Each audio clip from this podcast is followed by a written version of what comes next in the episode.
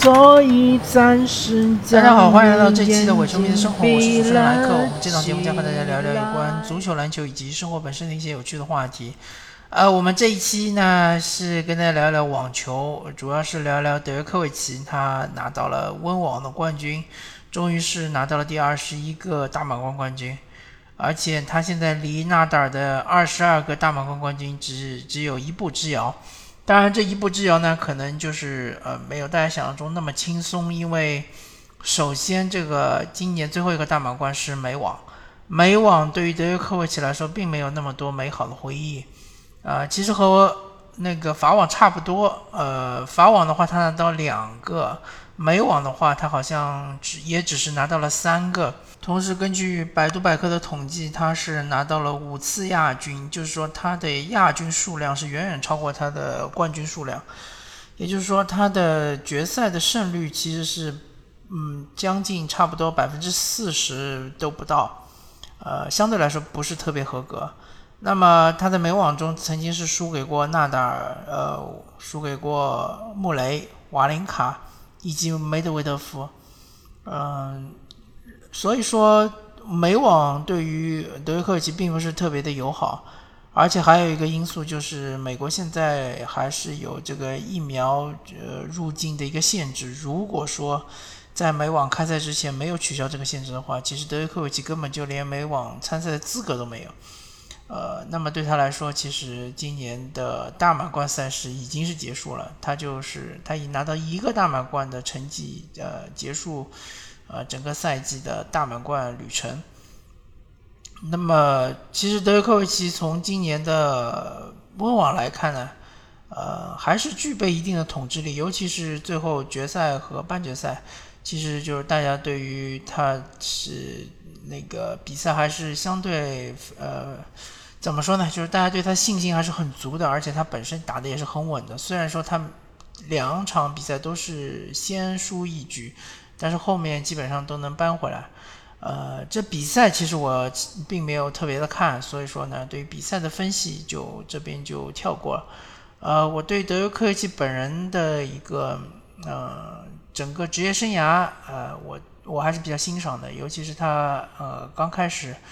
呃职业生涯初期的时候，面对当时的巨头费纳两个巨头的话，其实就是说处于非常弱势、非常劣势的局面。而且大家其实如果还记得的话，德约科维奇最早出名是在于他模仿模仿像是莎拉波娃，呃，还有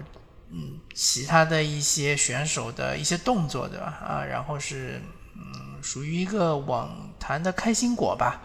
呃，非常的搞笑，但是他本人的球技并没有得到大家认可，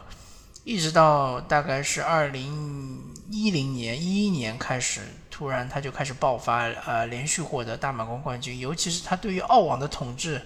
呃，非常的惊人。他那个呃，澳网应该是三巨头里面得得到这个澳网冠军次数最多的。接下来他就开始对于温网也逐渐的呃展现他的统治力。那主要的原因就在于，呃，一方面来说，呃，费德勒他本人就是说状态下降的比较严重，因为以他这种。呃，攻击性极强的打法，其实，在呃温网是非常就是有利的，尤其是他的这个呃正反手的打直接这个上升点这种快速打法，其实很适合温网赛场。呃，也正是由于这个，所以他之前是等于是嗯三巨头里面温网呃冠军头衔最多的选手。但是今年之后呢？呃，德约科维奇也仅仅落后费德勒一个冠军头衔，所以呢，嗯，其实他这个嗯领先可能也是岌岌可危了吧？呃，因为费德勒的这个呃下滑之后呢，其他的选手并没有顶上他的位置，尤其是那些大炮型的选手，就是什么伊斯梅尔啊，或者说之前的像是罗迪克之类的，他们就是发球非常的好，呃，尤其是一发极具危险。啊，但是德约科维奇他就是能够在嗯和你的对战之中抓住你某一个时间段出现的失误，或者说手软，然后他通过他的呃接发球，对吧？超强的接发球能够呃扭转局势，就是能够怎么说呢？能够这个嗯呃破发成功。然后他破发成功了之后呢，他本人他的发球，包括他的相持，在温网的赛场上也是属于呃非常强劲的。因为是这样的，温网它本来就是一个呃鼓励大家就是通过发球来建立优势，然后快速解决战斗的这样一个赛场。那么呃原来就是是呃比较擅长于相持球的球员，他很难就是打到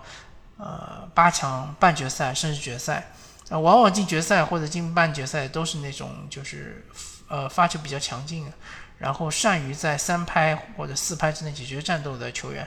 那么这种球员遇到德约科维奇呢？呃，当然他们在发挥非常出色的情况下，可以就是说，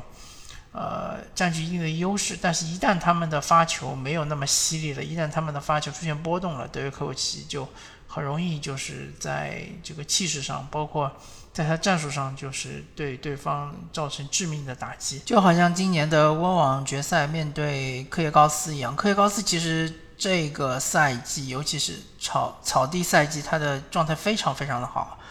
呃，频频打进决赛，对吧？而且他决赛中发挥，呃，也也是不差的，至少就是说基本上发挥了他本人的水准。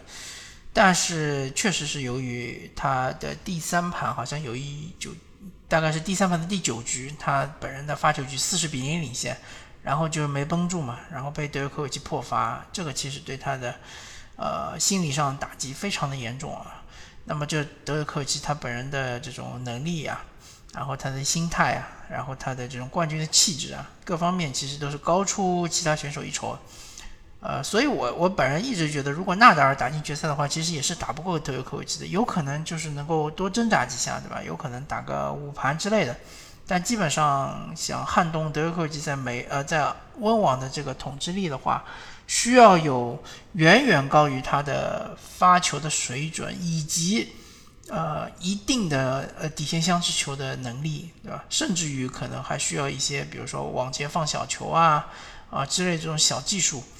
然后就是等于是和德约科维奇斗智斗勇，呃，我倒觉得像梅德韦德夫这样的选手有机会能够打破德约科维奇在温网的统治，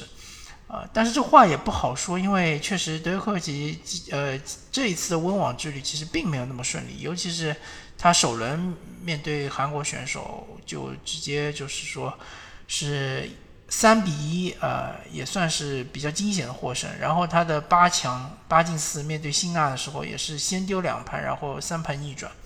就是稍有闪失，其实德约科维奇可能就已经被挡在了决赛之外。所以说，嗯，可以看到，就是随年龄的增长，德约科维奇对于温网的统治其实也是在下降的，统治力已经没有之前就是说那么恐怖了。所以其他的选手还是有机会的。那么还是说到三巨头的比拼，我觉得费德勒可能真的就是机会不太大，呃，除非他之后能够就是完全保持身体健康，然后在温网这边来搏一下，有可能能搏到一个冠军。呃，其他几大满贯，我觉得他基本上已经没什么机会了。呃，那么其实就是呃，现在情况就是很明显，呃，纳达尔肯定是。呃，保他的法网，呃，然后冲击一下美网，对吧？这两个赛事对他来说机会是最大的。那德约科维奇肯定就是保澳网，呃，然后保，甚至于可以说是能保住温网，然后冲击法网和美网。呃，所以说明年其实是非常重要的。当然，今年如果纳达尔能够拿到美网的话，那么他又领先了两个大满贯，其实相对安全一点。如果拿不到美网的话，那么明年是非常关键的一年。首先就要看疫苗政策是不是能够松动的啊，然后澳网能不能放德约科维奇去？如果放德约科维奇去的话，只要不出现大的闪失，我觉得德约科维奇再拿到澳网冠军其实并不困难啊。那么后面就要看后面那个三大赛事，对吧？呃，纳达尔可能他的问题就在于伤病，确实随着年龄的增加。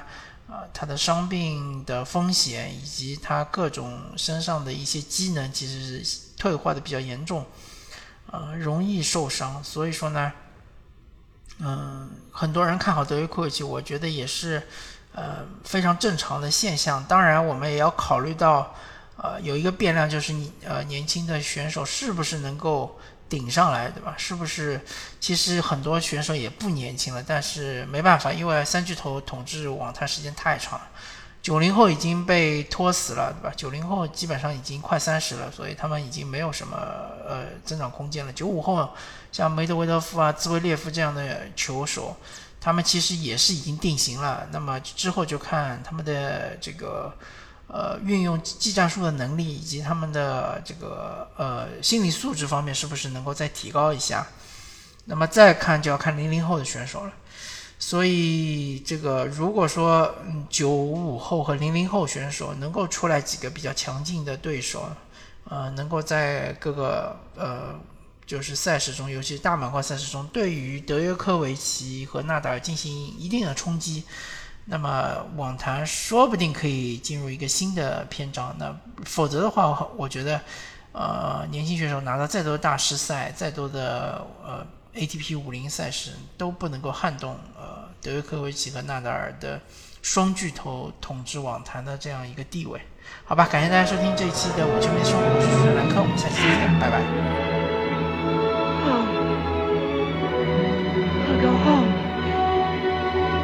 Think of some way to get him back. After all, tomorrow is another day.